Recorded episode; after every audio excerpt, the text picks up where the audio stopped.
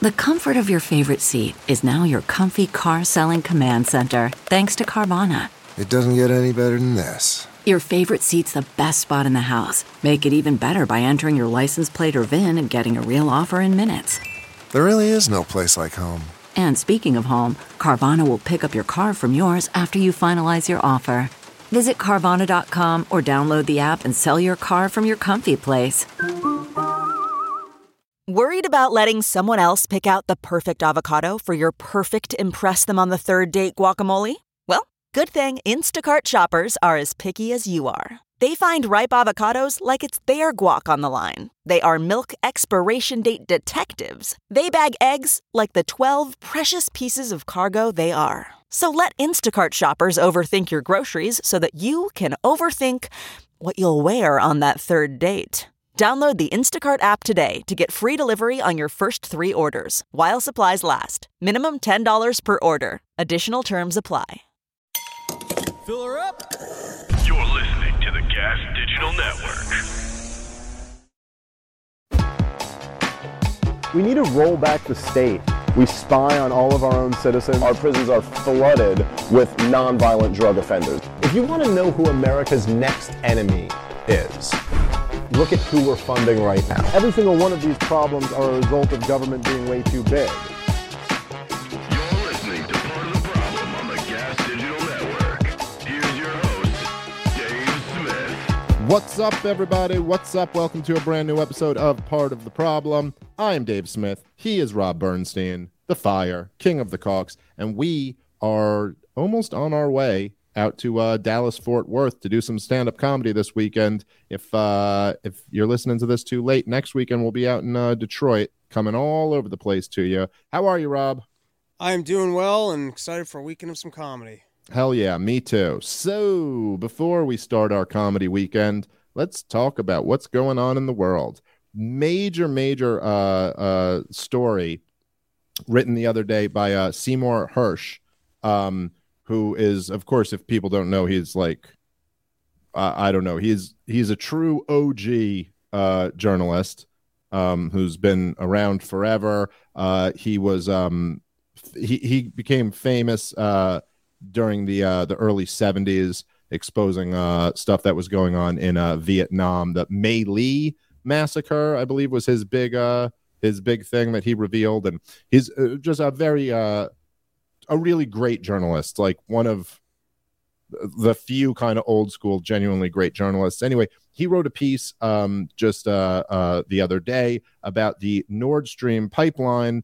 Uh, really, probably the most uh, damning uh, piece of th- that that's been written so far. Really, just claiming with certainty that this was a U.S. Uh, operation. Um, this so this is a big deal. Uh, for people who don't remember, by the way, just to catch everybody up to speed, uh, Nord Stream was a pipeline that was built between Russia and Germany, a natural gas pipeline. They built they built two of them, and of course, uh, a few months ago now, um, they were blown up. And it was determined pretty early on that they were blown up in like a real sophisticated way. Um, these were like underwater explosives that were very precise, and everyone knew it. Kind of this was some this was the work of you know this wasn't like a rogue actor sneaking some explosives into you know uh, some submarines and shit. Like this was clearly was a military operation. Um, we told you right away that it was pretty obvious who the suspects here were, and they were basically all the U.S. Uh, it, it, like it could have been the UK or something like that, but it's basically it was coming from the West. It the official uh, line, uh, the the official narrative was that it uh, it was Putin who did it, but of course that made no sense from the very beginning. Isn't it odd how effective uh, state lying is? That the United States government clearly either blew this thing up or at least empowered somebody else to do so and then just gets to go, nope, they blew their own thing that they needed up that was making them money and gives us all the leverage. They did it and just disappeared from the storylines. Yeah.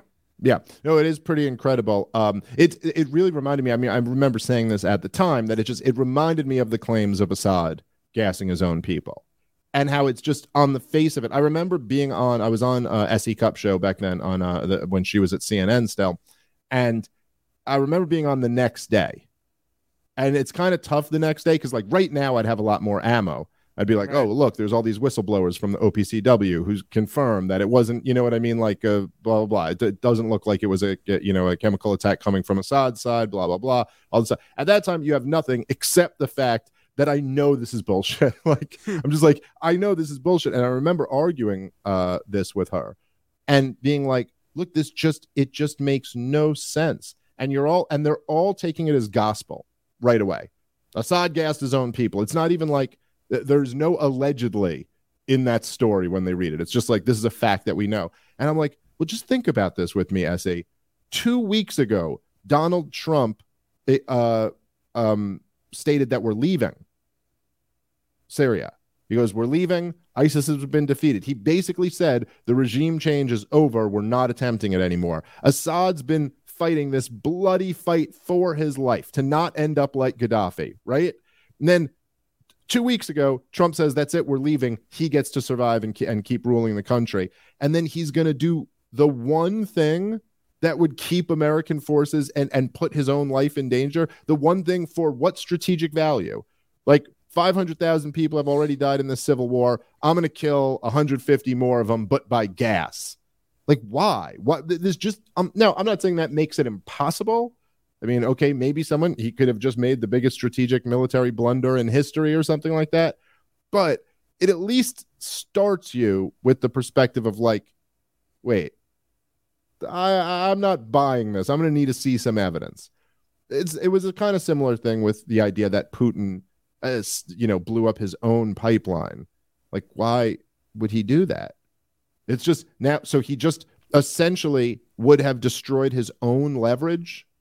You know, like if he wants to turn the pipes off, he can turn them off. He doesn't have to deliver natural gas to Germany just because there's a pipeline there. It just gives him the option to do it if he wants to. And of course, that's tremendous leverage that he has over Germany and Western Europe in general. Right? Look, we can get you really cheap energy if you want it. Okay. Why would he take that? It just makes no sense. But then, of course, from the perspective of uh, why would the Americans want to do it? Well, it's obvious what their their motive is. So they have a very clear, you know, the um, the the uh, American side clearly has means, motive, and opportunity. Uh, the the you cannot find a motive for the Germans or for the Russians, and so it just seems like the people who have the capability to pull off this strike it it gets very limited down very quickly, and so this seems like the most obvious answer. But this, what uh, Seymour Hersh writes, is uh, is quite a bit different. And uh, so the the name of his piece is how America uh, took out the Nord Stream pipelines. Um, the uh, the subtitle is the New York Times called it a mystery, but the United States executes a covert sea op- uh, executed a covert sea operation that was kept secret until now. I highly recommend people read it he's got sources um, who uh, basically are blowing the whistle on this. Now, these are anonymous sources, so you know, like always, you don't, you never know these things. Uh, you know, you, you don't know exactly who we're talking about. Seymour Hersh has a about as long a track record as being like the real deal. And I don't think he's just making this shit up. I think if he has sources like this, he's telling the truth. This seems to me to be the truth that this was an operation that they ran. Um, and yeah, I don't know. You read the piece. Uh, any thoughts that uh, you wanted to share? Well, it, that's a. F- I, I guess you got to take his word for with the whistleblowers because uh, it seemed to me obvious that we had some sort of involvement. But when you have this level of speci- uh, specificity, and I and, and I don't know this guy. I've never read any of his other stuff. I'm always a little bit skeptical of like, how do you have this down to the Hollywood storyline? But Yeah. Uh, it all. I mean, it all sounds reasonable. It all Yeah. kind of checks out. Well, if you, uh, you look, you're the, you should always, I think, uh, approach stories with anonymous sources with a little bit of uh, skepticism. But like you said, this is a guy who I think has a long, trustworthy uh, career, and this does all seem to make a lot of sense. Now, it's, you know, I, we'll probably we we don't know these things for one hundred percent certain. Go ahead. okay, this is kind of an odd, more my minutia observation, but you read about like these, I guess, your super soldiers, the guys who are like in your most elite ranks of the SEALs, or like your absolute best divers, and so probably once in their career they get their call that they're coming down to Washington, and so from their heads, like they're you know. You put on your suit, you're as intense as possible. You get your briefing, and you're like, this is your big moment to serve your country. And so you're in like the depths of DC, CIA's talking to you. You know what I mean? You're like, yes, sir, we got this. We got this mission. And then it's the world's biggest idiots that are handing you your marching orders. It's Blinken and it's whoever else who Yeah. are basically just working for, I guess, oil companies in America. It's some sort of weird mercantil- mercantilism here where Well, it there's there's a couple different schools of thought on this, and there is basically there's the, there's um I know like George Friedman, who I I believe it was George Friedman. He's the guy who founded Stratfor. His thing was basically his argument was that it's not really just uh, mercantilism. I mean, I guess it it still could be mercantilism by like you know with another degree of separation or something. But they say that the big thing is that the the big fear of the like kind of American empire. He wouldn't use that term, but I would. But like the big fear of the the like of the U.S. you know government interests is that is um Germany and Russia uniting, and that basically if you had like the innovation of Germany and the manpower of Russia, if they were like to to like unite, they could actually pose a threat to our what, and we're going to go to war with them or people are going to trade more. Like, if you Well- just take that one step further, it becomes mercantile because it's like, Yes, that's- well, that's why I said- that we can't right. compete with them. That's yes well that's why i said it's yeah like separated by one more degree but it does seem like yeah look the the fear is like over them being a threat to our global dominance right so like and and then yes as which you point- has an which- idea which- that there needs to be global dominance. right and all and uh, right and and then now of course uh people like us um you know libertarians and um i don't know just sane human beings we look at it and we would say more like hey you know when germany and russia went to war in the 20th century twice it was the worst thing in the history of the world. Like literally the worst the the, the death numbers between I, I forget the exact numbers but in world war ii it's something like 30 million people died just in the war between germany and russia it's like the worst thing ever. And so holy shit if they're like becoming close trading partners and now germany is relying on them for cheap uh for cheap natural gas and russia's relying on them as a customer oh it makes it very unlikely that they'd ever fight a war against each other again. That's amazing. But of course you know the American, and this is the mercantilism or just the cronyism or whatever you want to call it. But of course, the world empire goes, yeah, yeah, yeah. But then we can't make sure our people get rich off the these deals, and other people might get rich off them. It's it's absolutely insane. But what you know, one of the things that again, I mean, this is like what we've been talking about the whole time, and this is what I was talking about when I was on Rogan last time, and I got some pushback from all the Ukrainian flag, uh, you know, NPCs. Uh, but look, if you just understand that this with with the Nord Stream thing, and I think anyone being reasonable looking at this goes, okay, fine. You don't have to take Seymour Hersh at his word and go, this is 100% true, and I trust him on his sources. Okay, fine. But you could you'd have to at least admit that this is a at this point a much more compelling uh case than Vladimir Putin blew up his own pipelines because we say so. The the strongest argument I ever heard for why Vladimir Putin uh, blew it, which I, I can't remember who made this argument, but I think it was one of the cable news guys, said, well, he's doing it because it's going to look like it's us. So basically, he's framing us. But like that's the best argument they can come up with is like, well, the reason he did it is because it so obviously looks like it's us. You're like, well, okay. So even by your argument, it pretty obviously looks like it's us. Um, but if you accept this, which uh, it does seem to be like the overwhelming most likely thing that happened, doesn't it really change the narrative of like the official story here? Where it's like the official story is like what Vladimir Putin's a madman, a psychopath, a war criminal. He wants to take over all of Europe, and he's a threat to even though he can't manage to take over Ukraine and he's totally getting humiliated there, but we still need to send in hundreds of billions of dollars, you know, even though he's getting humiliated and all this. Um, but if you start to look at the reality of the situation, you see something much different.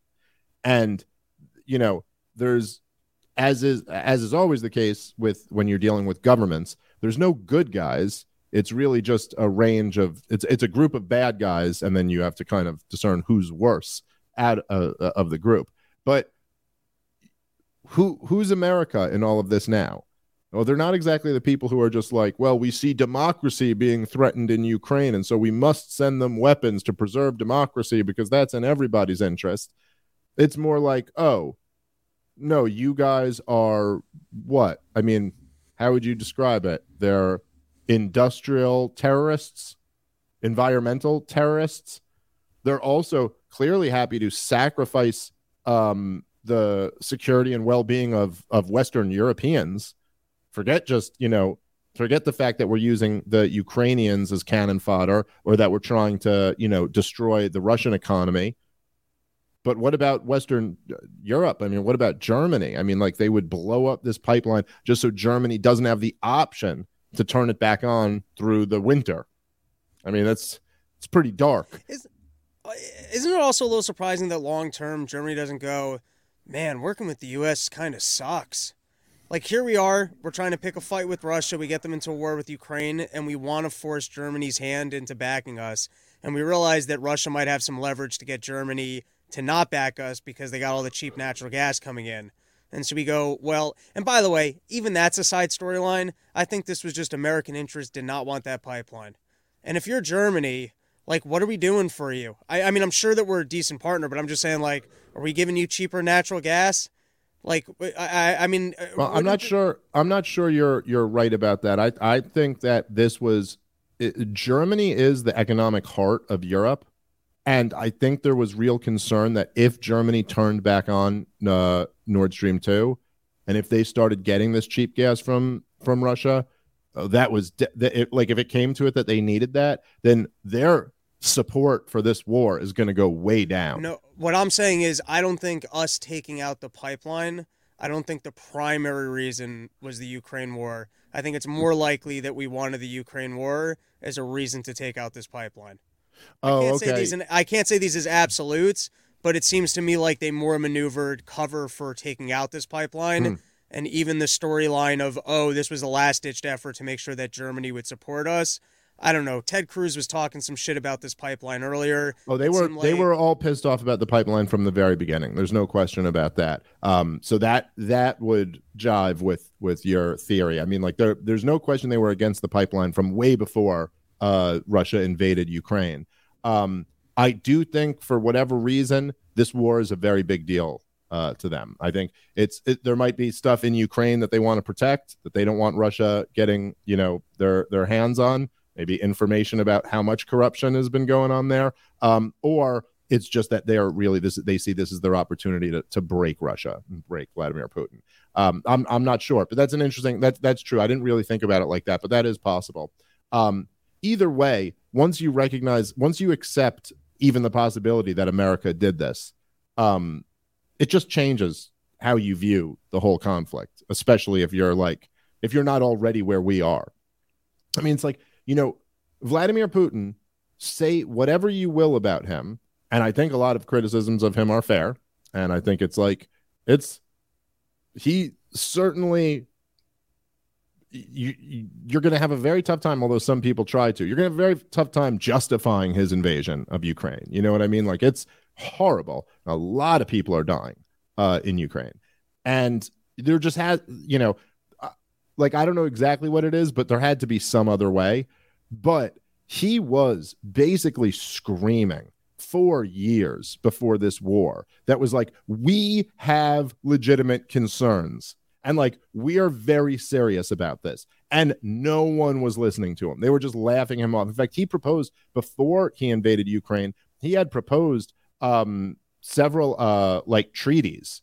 Like he was proposing, like, listen, let's make a deal here. Take Ukraine joining NATO off the table. Demilitarize some of the like, or or pull back some of the NATO weapons in these countries that are very close to our border. You know, like, and they just the U.S. just laughed him off, like, yeah, no, how about no, we're not going to listen to any of these concerns. And this was, I mean, goes over and over again. I mean, if you if you go back and read the uh the cables from uh, Burns, who's the head of the CIA now. Um, he back then he was uh, an ambassador. It was like in 2008. Uh, that that's the whole you know that "niet" means "niet" thing. Uh, WikiLeaks released it, but it was cables from him back to Condoleezza Rice, and he was like telling Condoleezza Rice, like he was like, "Yo, they are serious about this." This was right after NATO had announced that Ukraine was going to become a member of NATO, and they were like, "This is the brightest of red lines for us. We're not playing around." And that was what the whole that "niet" means "niet" thing. That's what he was referring to. And even Burns wrote back that he was like, "Yo, this is not, uh, this is not a game." This is very serious, and it's not just Vladimir Putin. Or like this is the entire this is unanimous amongst the entire Russian establishment that they will not put up with this. And I think that essentially what led to this invasion was Russia went to themselves, they went, Oh, they basically made Ukraine part of NATO already. They've de facto made them NATO. Like they're sending in weapons to them. They're, you know what I mean? They're integrating them into the EU. They're doing all of these things. They're basically treating them as a NATO member. They, they did it. They basically did it, even though we told them this was our red line. And if you think about it, even in the way that we've defended them, we've done at least as much as Article 5 would require, probably more than Article 5 technically requires you to do for a NATO country if they were invaded. Um, so it really is in many ways like we've made them a de facto member of NATO. Um, let me actually see if I can pull up that fucking quote because it's such a good. Uh, here, yeah, okay, I have it. So this was in 2008 um, in a in a cable uh, from uh, from uh, the now uh, head of the CIA Burns to Condoleezza Rice, and this was right after NATO had announced that they were gonna that that Ukraine was joining, and this is the words of uh, of Burns. He said, Ukrainian entry into NATO is the brightest of all red lines for the Russian elite, not just Putin. In more than in the more than two and a half years of conversations with key Russian players, from knuckle draggers in the darkest recesses of the Kremlin to Putin's sharpest liberal, liberal critics, I have yet to find anyone who views Ukraine and NATO as anything other than a direct challenge to Russia. Uh, Burns also wrote to Rice uh, that it would be, quote, hard to overstate the strategic consequences of bringing Ukraine into NATO. It will create fertile soil for Russian meddling in Crimea and eastern Ukraine. So, like back in 2008, they knew this. And they were even saying it to each other. They were like, yo, we're risking Crimea and Ukraine by proceeding in this. And it's just so crazy to me that, like, when I make the argument, which is essentially the argument that I'm that I made on Rogan that gets you pushback from these fucking Ukrainian flag NPCs, my argument is that Russia was provoked, essentially. That when everybody refers to this as an unprovoked war, that's bullshit. then they'll be like, oh, this is insane that you're saying Russia was provoked. And you're like, here's the head of the CIA saying it to Condoleezza Rice. He wasn't the head of the CIA at the time, but he is currently. It's like even they're telling you, like they're saying, we might be provoking them into this. And look what happened. They continued to do that. And look what happened Crimea and Ukraine. Right? Like it's just so uh, the argument that it's not provoked just completely falls apart.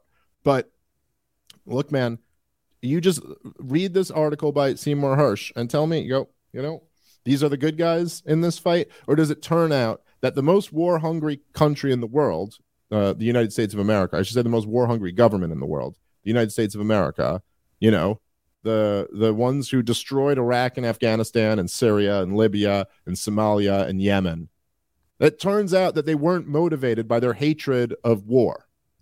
Like they weren't motivated by war crimes and we must oppose them. Turns out they're motivated by something else.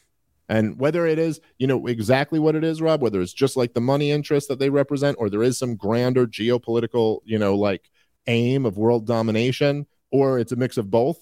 They want to dominate the world for their, you know, money interests, whatever it is, it's ugly and they ain't the good guys. All right, guys, let's take a moment and thank our sponsor for today's show, which is Bambee. If you run a small business, ask yourself who's running your HR. And if you don't have an answer, then go get Bambee right now, and then you'll have a real good one. Bambee is an HR platform built for businesses like yours, so you can automate the most important HR practices and get your own dedicated HR manager. First, Bambee's HR Autopilot automates your core policies, workplace training, and employee feedback. Then your dedicated HR manager will help you navigate the more complex parts of HR and guide you to compliance. Available by phone, email, or real time chat. An in house HR manager can cost you up to $80,000 a year, but with Bambee, your dedicated HR manager starts at just $99 a month. No hidden fees, and you can cancel anytime. This is an excellent service.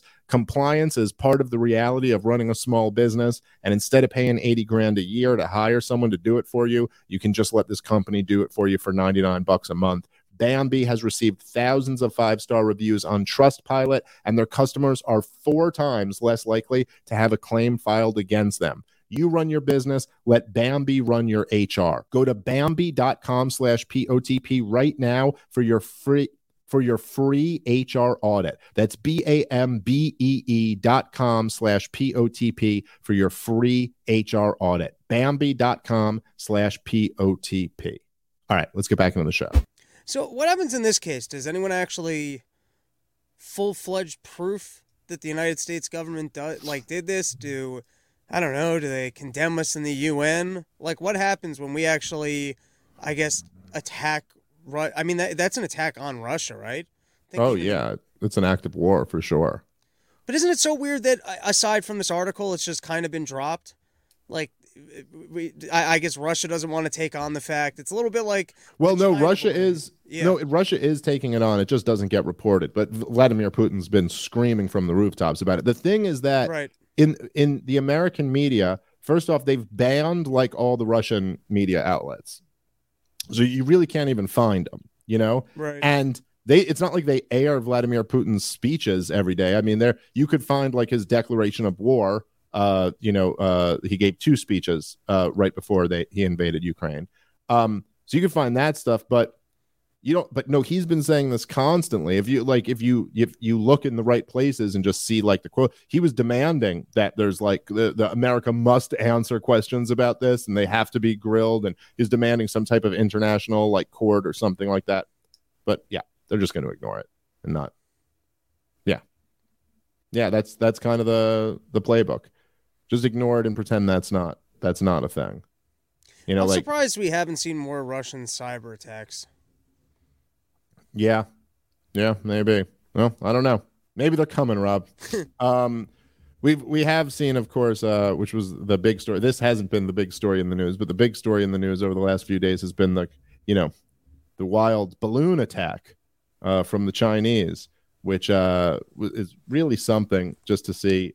It's it really shows you like even in the opposition to Joe Biden, which is obviously Joe Biden deserves to be opposed. Um, but even amongst the like the right broadly speaking in america i mean man did they just lose their shit about a balloon and not keep their eyes on the prize? Like you know it's like you just like compare like the the um the importance of this story that we're just talking about to this balloon and then look at the, what dominated the news coverage over the last week. And it's like insane how much everyone all day long like this balloon i don't know i don't even understand like why it was such a sexy story for everyone. And it's like almost like everything I don't know. I guess it has everything that the right wingers want, which is like proof that Joe Biden's weak on China and China's this huge threat and he's not confronting them. Um, I don't know. Uh, Well, it's a pretty in-your-face display that you don't respect our airspace.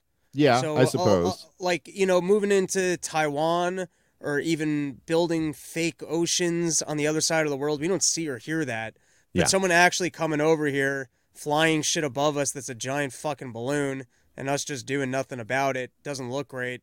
And then the shadiness of the fact that we wait until it's over the ocean so it can't be easily recuperated is just weird. Yeah. Well, I think it's reasonable that they said um, they had concerns about shooting it down because, like, that could, like, the debris could fall on people um, or property. Bullshit. It was in remote areas. The thing's a giant balloon, and then you're telling me we don't have the technology to go hook things onto that and then deflate it and land it. You don't have like the equivalent of like harpoons on planes. I saw Batman where they uh, Bane takes out a plane and hooks onto it. I don't Yeah. think for one second you can't land a parachuter onto that thing and just land it. Mm, I just don't buy it. maybe i don't know um the the truth is that i think it's not completely unreasonable i think to uh to, to if you saw that to be like we want to find out information about this and i don't know that shooting it down immediately uh, is the right move or even if we could land it i just don't know Land, i'm not saying it's one of not those dog robots in it, and then just take some photographs and go. Listen, there's nothing in here, and we're gonna blow it up over the ocean, and then I'll believe you. And then I was joking. Well, let's get back at them and fly the Macy's Day Parade above their country, just to be like, we got balloons too, motherfuckers. Fr- from from what I've read about it, I think a lot of the fear of the balloon it seems to be overhyped and doesn't really make that much sense. So they were talking about, um, you know, like oh, it's they're they're spying on our like you know nuclear sites or they're spying on our military gear. But from everything I've read on it, it's like th- they could get better pictures from uh from satellites and we wouldn't be able to to, So to detect is- them.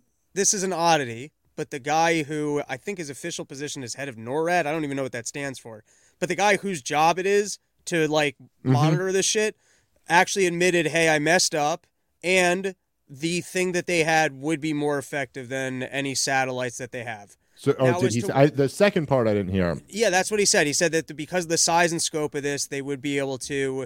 Now, I don't know enough about satellites, but you want to talk about how often does the government actually admit to errors?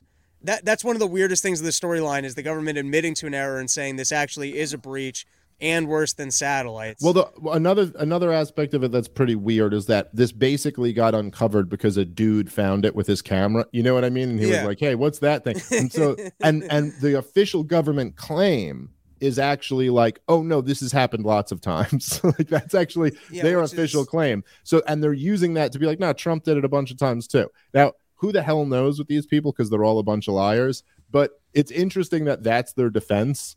It's like, Right. no, we do this all the time. We let the Chinese violate our airspace. You know what I mean? And we don't do like this is happening lots of times. Even Trump did it. And it's like, oh, so all of a sudden what Trump did is good in your mind? I don't know. It's just the whole thing's very bizarre. I would would say that I think a, a big missing piece to this that comes with a lot. Th- this almost is always the case. This is the uh, basically what the idea of blowback was when the CIA coined the term. Was the idea was that you have these covert American policies. So you have these secret American policies. And then when these unintended consequences come from those secret policies, the American people have no idea to make the connection because they don't even know about the first policy. This also, this same phenomenon also happens with policies that aren't even covert, just because the American people don't really know anything about what their government is doing halfway around the world. So when these things come back, so in other words, like for most American people, when there's the uh, the Iranian Revolution in 1979, and they're like burning American flags and shit, they're like, "Whoa, where the hell did this come from? These crazy Muslims hate us all," you know. But that's because they also they don't know that we overthrew their democratically elected government a couple decades earlier. Now, if they knew that, it makes a lot more sense. You're like, oh, that's why they're burning our flags because they really didn't like this guy who they were overthrowing, and it turns out we installed him, right? Like it just made, and you know, it's that th- there's this missing component to almost like all of the the mainstream coverage of this stuff where they're like, oh my god, the Chinese, why would they provoke us like this? And you're just like, dude, we run war games constantly right up to China's border. Like right and like the like right on the water outside of China. We're constantly just running exercises. I mean, it was like imagine like someone like came up to your house and then like on your front lawn started just running drills of how they would like raid your home and pull you and your family out of it. They're just practicing out there, right there for you to see constantly. And so, you know, and there's there's a lot of this stuff where it's like what and, and even the stuff of like having Joe Biden talk about how we would militarily defend Taiwan and all of these things. There's like th- there's this crazy like and this is the same thing with what Russian uh, with the American foreign policy toward Russia has been for so many decades now. It's like this constant policy of provocation. And the justification, at least the stated justification for it, is that it's deterrence.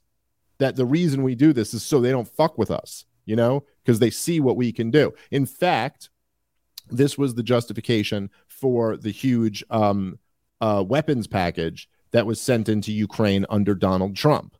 The, the justification for why the U.S. was sending Ukraine weapons b- back well before uh, 2021, 2022, The reason that the the justification was to deter Vladimir Putin.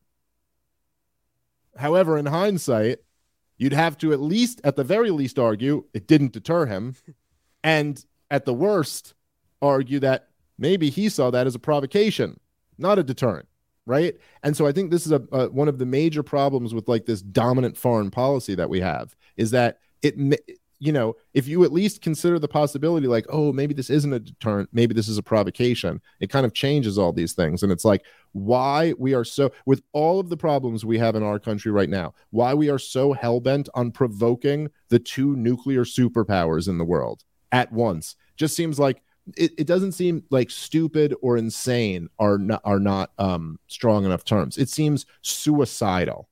It seems like you would only do this if you were trying to destroy this country. Hey, maybe that is the goal. I don't know.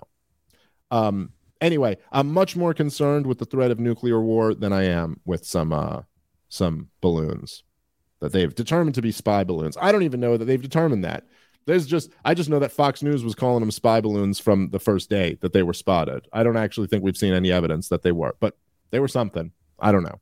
All right, guys, let's take a moment and thank our sponsor for today's show, which is Yo Kratom. YoKratom.com, home of the $60 kilo. If you are over the age of 21 and you're a fan of Kratom, go grab your kratom from yokratom.com. It's a no brainer. They have quality lab tested stuff. It's delivered right to your door, and it's the best deal you're going to find anywhere. $60 for a kilo. It's unheard of in the kratom world. Also, they're a great sponsor of this show and this entire network. So if you like this show and you like kratom, go get your kratom at yokratom.com.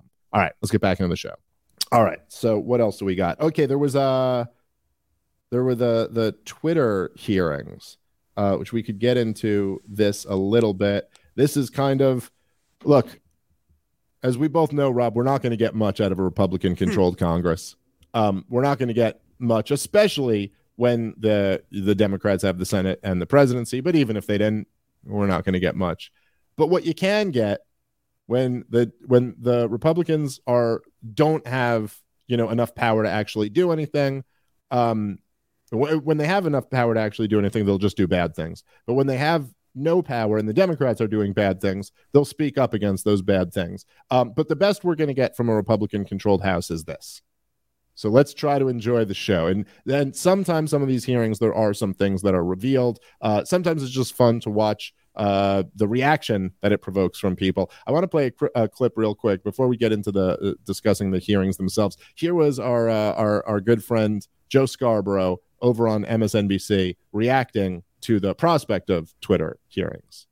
15% of Americans care about. But Jen Psaki, the problem also with these hearings are you look at these these issues, they never produce it. The Twitter files. You remember the Twitter mm-hmm. files? Oh boy, that was re- like this is going to be the end.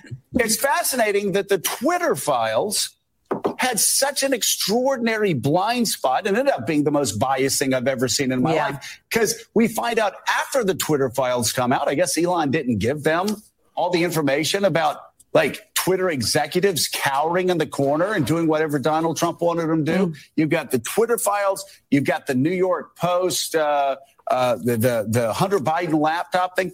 These things have been looked at it's just like when when they were, you know, who was the special ca- Durham? It's just like Durham. I'd read Durham's pleadings and I'd say, okay, I there has to be something here. Yeah. And Mika will, Mika will tell you, I read one pleading all day and I called about 30 legal experts. I go, what's here? And every one of them said, been reading it. I don't think anything's here. Conservatives keep doing this. They did it with Durham and their witch hunt against the FBI. They did it on Hunter Biden's laptop and their witch hunt against Twitter. They did it on the Twitter files and their witch hunt. Like only they only want to go after blue witches. They don't want to go after red witches. These things never ever produce the punch they expect. No, I mean, and to go back to Mike Barnicle's All right. earlier. So that we could just pause it, there, or that, that's basically the, the clip. Yeah. Does the blonde lady ever talk, or does she always just sit there with your dad and I have to talk to you energy, and she just sits there? She does talk at some point, but she's got a real kind of like Robin vibe to his Howard, if that makes Right. sense. You know, it's Morning Joe. It's not Morning Mika. Um, Right. so it's like his show. He's she kind of you know is like, I guess I can understand mhm. that role. Okay, Just- fair enough. anyway, it's just it's very funny to watch. Th- so this is how they they deal with these stories now. It's like in hindsight, yeah, there was nothing there. There was nothing even there. Except in both of those stories, there was so much there. There's so much there. Like, holy shit, are you kidding me? If if roles were reversed, you would think these were the biggest bombshell stories in history. You know what I mean? Like there was nothing there. Oh yeah, sure, sure. Like the FBI colluded with uh, Twitter and other, you know, to change the outcome of an election. I don't know. Yeah, there's direct election interference by the the highest, most secretive levels of the government, working against their own president. Yeah, it's a pretty big story, and of course the Hunter Biden story. I mean, we've gone over a bunch of times. It's like insane. What about? It's like again, it's just like a crazy story where all of you guys got it completely wrong. And this is one of the things that's just like maddening about these guys, like that they can be so like it's it's you see it's like the level of how corrupt they are that you're like oh wait your story about like uh, let's just objectively what happened with the hunter biden story is that it was a real story all of you guys said it was russian propaganda. Then you had all of the the you know former heads of the cia and different intelligence people come on to say it had all the earmarks of russian propaganda. Then even now everybody has to admit that's wrong.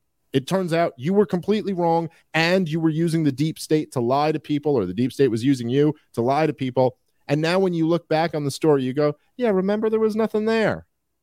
That's my assessment of it. It was no big thing. You're like so so in other words you're using that story to try to make the opposition look bad when really anyone who's being honest and paying attention knows what it revealed is that you guys were all a bunch of liars and yeah, the fact that you were able, that you used Twitter to lock the account of one of the biggest newspapers in the country and then ban people from sharing the link, yeah, that's pretty creepy.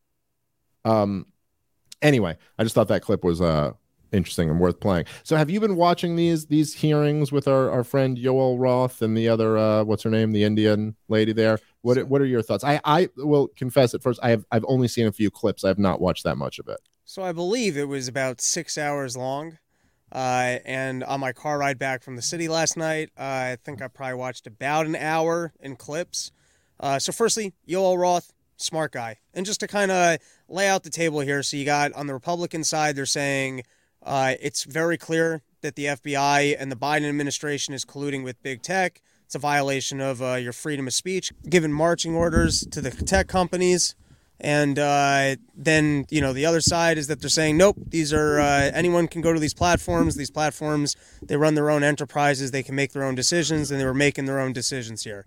Now, it is clear that the FBI and these individuals and Yoel Roth is clearly, for some reason, very slick in wanting to defend the FBI. He's like, if you just look at the way he's there, even where he goes, well, I wouldn't categorize it. I, you know what I mean? Like, just the way he's talking, he seems to want to be protecting the FBI's interest and at least not even to express that he was pressured by the FBI, which is a very loose claim of, hey, do you feel like you were pressured by the FBI? And we read those emails. There was certainly some pressure in that they Yeah. had to take money from, in the most favorable viewpoint, Twitter had to take money from the FBI to cover their own operational costs of having to do the paperwork and kind of be at the behest and call. At a minimum, they're taking money. So to claim that they're not even f- pressured by the FBI, that you're not even pressured, that that already is taking a very favorable view of the FBI. And then uh, if you just look at it through that lens, it's kind of clear that the guy seems to be somewhat covering for the FBI. With all that being said, very slick in all the maneuverings here because he's never they have different teams. So he's able to go oh i'm never getting direct reporting or i never got the direct decision. I wasn't a part of that. I'm hearing it from this person. No there wasn't direct pressure. And then no one at the fbi ever gets on a call or is in writing to anybody going hey Right. i need you to do this. It's oh doesn't that violate your policy? So I don't think you're going to find a violation of law. I think it's very clear that there is intimidation going on here and that there's things like being expected. Uh, but overall, the Republicans didn't do a great job of like really pinning him to doing anything illegal. And then, uh, except for one, there was one instance of there was a lady who proved that Yoel Roth was having um, like back channel conversations on another social media platform with the FBI. So it seems like they're undocumented direct communication. So I don't know. Maybe they'll bust him for lying, but it seems like the FBI has been slick in its maneuverings. Yeah, yeah. No, that's uh, that's kind more or less what I figured. Um, would be like it's like okay, you're you're clearly violating the spirit of the law, but like, do you have a strict legal defense that you never actually, you know what I mean? Like even with a lot of these things, you know, they they had you know the the email say like that Alex Berenson released. I remember we were talking about this at the time. It, it's the White House was meeting with Twitter execs and they said, why is this guy still on Twitter? Now, if you want to be technical, they didn't say you have to pull this guy off Twitter. You know, so they they could say like, "Oh, we didn't violate anybody's First Amendment rights. We asked a question." But we all know it's just so obvious what the question These are is. mob and- conversations. Yes. Hey, Yes. I think you're gonna have a bit of a problem here. Yeah, it's like I never said I was gonna do anything. I said there'd be a problem. Yeah, no, I said I said maybe you don't use our tomato sauce and maybe your place catches on fire. I wasn't threatening to let you know. It's like it's shit like that. So it's it's a, a difficult situation. I did see the one uh exchange with um what's her name uh Boebert. Lauren Boebert, I think is her her name. The one where she was flipping out about her. It just I'm not even saying she's wrong. It just came off so petty that she was talking about her Twitter account being banned. Like it just seemed like this weird thing where she's like furious and she's like, You banned my account, my Twitter for this tweet. Look at this tweet. It's a joke. It's hilarious. Like it just sounds like what I would say if I was talking Right. like a, a social media platform. I mean, again, she is right in the, you know, like uh, on the issue. Um, I I will say, like, you realize there's look, the government involvement is obviously the creepiest part of all of this. It's the most it's the the you know illegal part of all of this if there is an illegal part um certainly is in the violation of the spirit of the freedom of speech and government not interfering with the free press and freedom of speech and things like that but you know you also realize as you watch this that you know it it's hard exactly to know how much again because it's at least from what we know it's not as if you have open threats being made. I mean there were some threats that were made to the the heads of all of these uh big tech companies um when they were hauled before congress. Like there were threats like we'll regulate you which is basically a threat of of you know aggression from the government.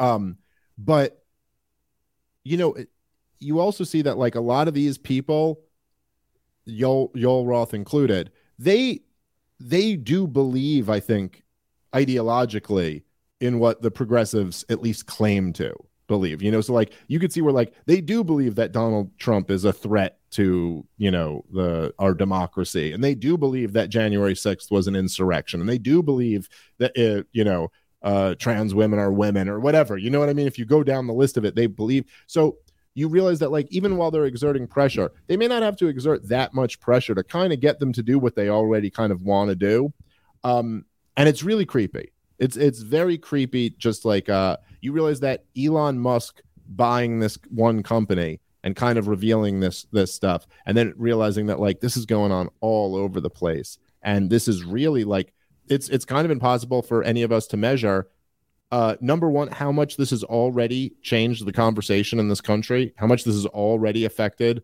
our culture and our politics and all of this, that the, you know, dissenting voices can really be, um, if not completely removed, turned way down. And then the other uh, really creepy thing is like, where is all of this going? What's the next the next logical step from this? All right, guys, let's take a moment and thank our sponsor for today's show, which is Yo Kratom. YoKratom.com, home of the $60 kilo. If you are over the age of 21 and you're a fan of Kratom, go grab your kratom from yokratom.com. It's a no-brainer. They have quality lab tested stuff. It's delivered right to your door and it's the best deal you're going to find anywhere. $60 for a kilo. It's unheard of in the kratom world. Also, they're a great sponsor of this show and this entire network. So if you like this show and you like kratom, go get your kratom at yokratom.com. All right, let's get back into the show. I don't know if you saw um this one to me I thought was a very interesting story. So um Lauren Southern, uh do you know who she is? She's um she's a uh she's like um she was a libertarian back in the day and then she became like a, a kind of right winger, I guess. Um and she was like uh she got popular on on social media like I think around like 2016, 2017 around that time she she started blowing up and she made like some documentaries and stuff uh she made a documentary on the uh the uh migrant crisis in europe.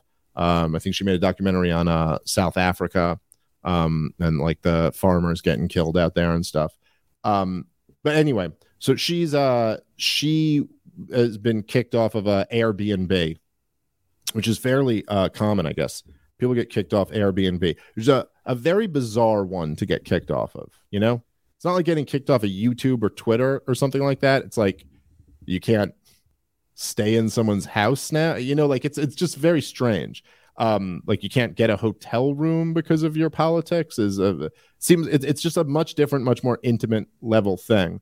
Um uh, and of course it's like they the airbnb i guess they're i think it's jay carney is like running it now. He's like one of obama's former press secretaries is Mm. uh, I, I believe that's right. I could be wrong about that. But um so uh so they, they like said all the people who attended january 6th can't use airbnb anymore like they do shit like this a lot You might plan an insurrection. yeah, right. Like it's it's like it's not even like. By the way, I, you could be a felon and go stay at an Airbnb. Like you could, you know what I'm saying? Like I, don't- it's it's just so it's very bizarre.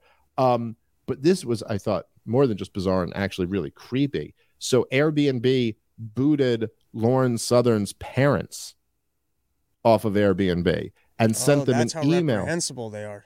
Yeah, sent them an email saying that like the reason we're, we're kicking you off because you are, you know, we can see that you're closely related to an, uh, an account that's been kicked off, so you guys can't use Airbnb anymore either. Anyway, she's got a very big following, so she made a huge thing about this. She was on Tucker Carlson the other night talking about it, and Airbnb reversed their decision there because I guess there was it was enough bad PR um, for them, so they Yeah, they they- let them back on. The uh, the Mr. and Mrs. Southern can rent an Airbnb now. But anyway, I just thought it was an interesting story of like how creepy the kind of the you know kind of the slippery slope of this stuff is and and this isn't just like a hypothetical slippery slope this is like something that actually happened the idea of punishing your family now for you having the wrong political opinions Yeah, it gets very close to essentially a social credit system where you got Yeah. the wrong opinion. Not only can you not be on the platforms, but Uber won't pick you up. You can't stay in a hotel. You Well- can't eat at these restaurants. And Well, just it's a mix of- a digital currency, which makes it easy for them to do that. Well, it's it's more than just that, right? So it's there's two aspects to it. There's the social credit aspect, but that's almost just getting kicked off Airbnb. This is now the social credit aspect along with a collective guilt aspect. right. Your family like- being pissed right. at you. You ruined it for us. Yeah. Right. And just that they're going to punish your family. You know, that's something that changes, you know, th- there's a lot of people like who I think would say um if there's like some really unpopular uh truth, but they want to speak the truth and there'll be people who are, you know, you know, brave enough to say I'm going to say I'm going to say that. I don't care. I'm going to do this. Um even if something bad might happen to me. But if you said something bad's going to happen to your family, that's that's a whole different level of deterrent you know like there's there there i'm sure there could be a lot of things where like if i you know said you know like i, I don't know pick the you know like you're in some real real high stakes thing whether it's you know they're bringing lockdowns back again but this time they're for climate change and they go we're going to lock down six months out of every year or something something really crazy and you might be like i'm willing to risk dying to try to fight against this um, but then if I said to you, well, how about your sister and her kids are also going to get killed? That might be something where you go, uh, yeah, like I'd I'd risk myself dying, but I'm not really comfortable risking my family. You know what I mean? Like there's just and and okay, this isn't like the stakes aren't quite that high, but you still see where there's this thing where we're like, we're gonna make life miserable for your family, and also like you said, probably kind of pit your family against you. Like their life's more difficult now because you had to hold these opinions. It's just a very creepy thing, and And and when they do it to people that don't have a platform. So like this Yeah. lady's able to tweet out to her fans, they realize, oh, this press isn't great. But if you did that to me, all right. eh, you know what I mean? That like there's there's size and scope to this thing, or how many people out there have they done this to that we don't even know about because they don't, you know what I mean? Like that's the scariest part. They take you off the platforms, they remove you from your income or something else, and then at what point are you just a crazy guy in the street screaming, and people are like, all right, that's a crazy guy. Yeah, yeah, and you know, look, I mean, uh, like I, you know, obviously, like I was saying, I think there are like former Democratic operatives who are working at this company. This is very involved. It's all about politics, right? Like that's her great sin is her political opinions and and all of this stuff. Um, I will say, I like I believe in freedom of association. Like I'm not even arguing like that this should be illegal necessarily to do, but it is fucking horrible and terrifying. And there's got to be some mechanism to like stop this because man, look, it's not even just like it's not that much of a slippery slope argument. You're just saying, look how far it's already come. People being debanked, people being you know kicked off all social media platforms. Like, is it really that crazy of a next step for like I don't know, like a grocery store to do this? Or like just like what's the next logical conclusion here? And it's it's pretty scary and pretty like uh orwellian. I mean it's really like something like this is like in north korea what they do. Like if you speak up against the government they will punish your entire family. And that's one of the things that keeps people in line. Or even if someone just accuses you of speaking out against the government they'll punish your entire family. I don't think it has to be true. And so there's um there's just it, it you know, okay, it's good that they pulled this one back. The question you raised is a really good one. How many people have they done this to that we don't know about? I don't, I don't know if there's any way we're tracking that. But yeah, the fact that now you can kind of have this thing where you get these these really huge companies who are very much in bed with the government. It's like, okay, the government can't do these things directly because they still have this, you know, little some degree of constitutional process or something like that. But now they can kind of send their operatives out into these companies. And look, not being allowed to stay at Airbnb isn't like being debanked. Um, it's not like, you know, it's just kind of an inconvenience, I guess, right? Like you could still go get a hotel room, but it's just a little thing like that. It's just to make your life a little bit more fucking difficult. Like just a little needle in in there. And uh to do that to people for having different political opinions is fucking creepy. It's a really, really bad, unhealthy direction for society to go. Also, Airbnb doesn't do all that much to like they don't pre-screen you as a user and they don't Yeah. pre-screen home you. It'd be one thing if they started linking social profiles and I guess a homeowner could decide, hey, I don't want that racist bigot in my house. Yeah. go, all right, like you know what I mean. That would at least make sense. But for the platform to do it, and the fees. By the way, I don't like on Airbnb for the record. Not an Airbnb guy. I like hotels.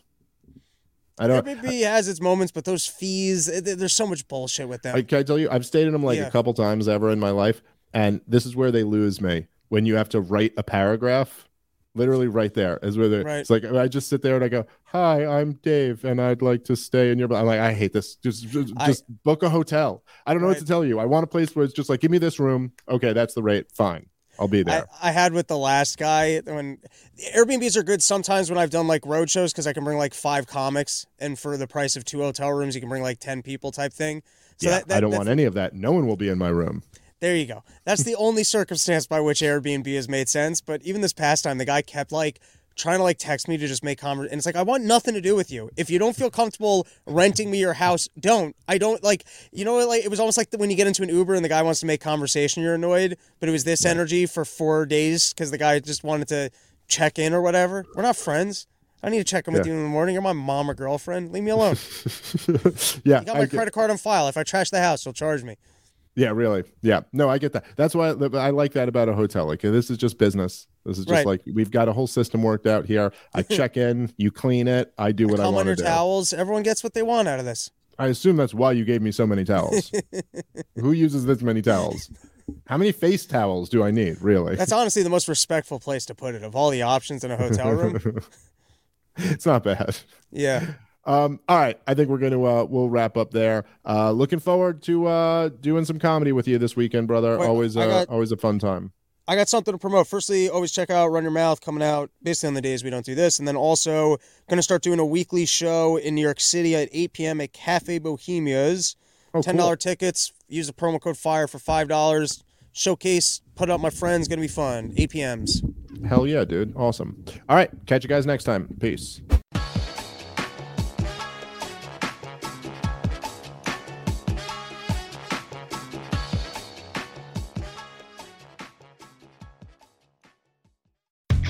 How powerful is Cox Internet?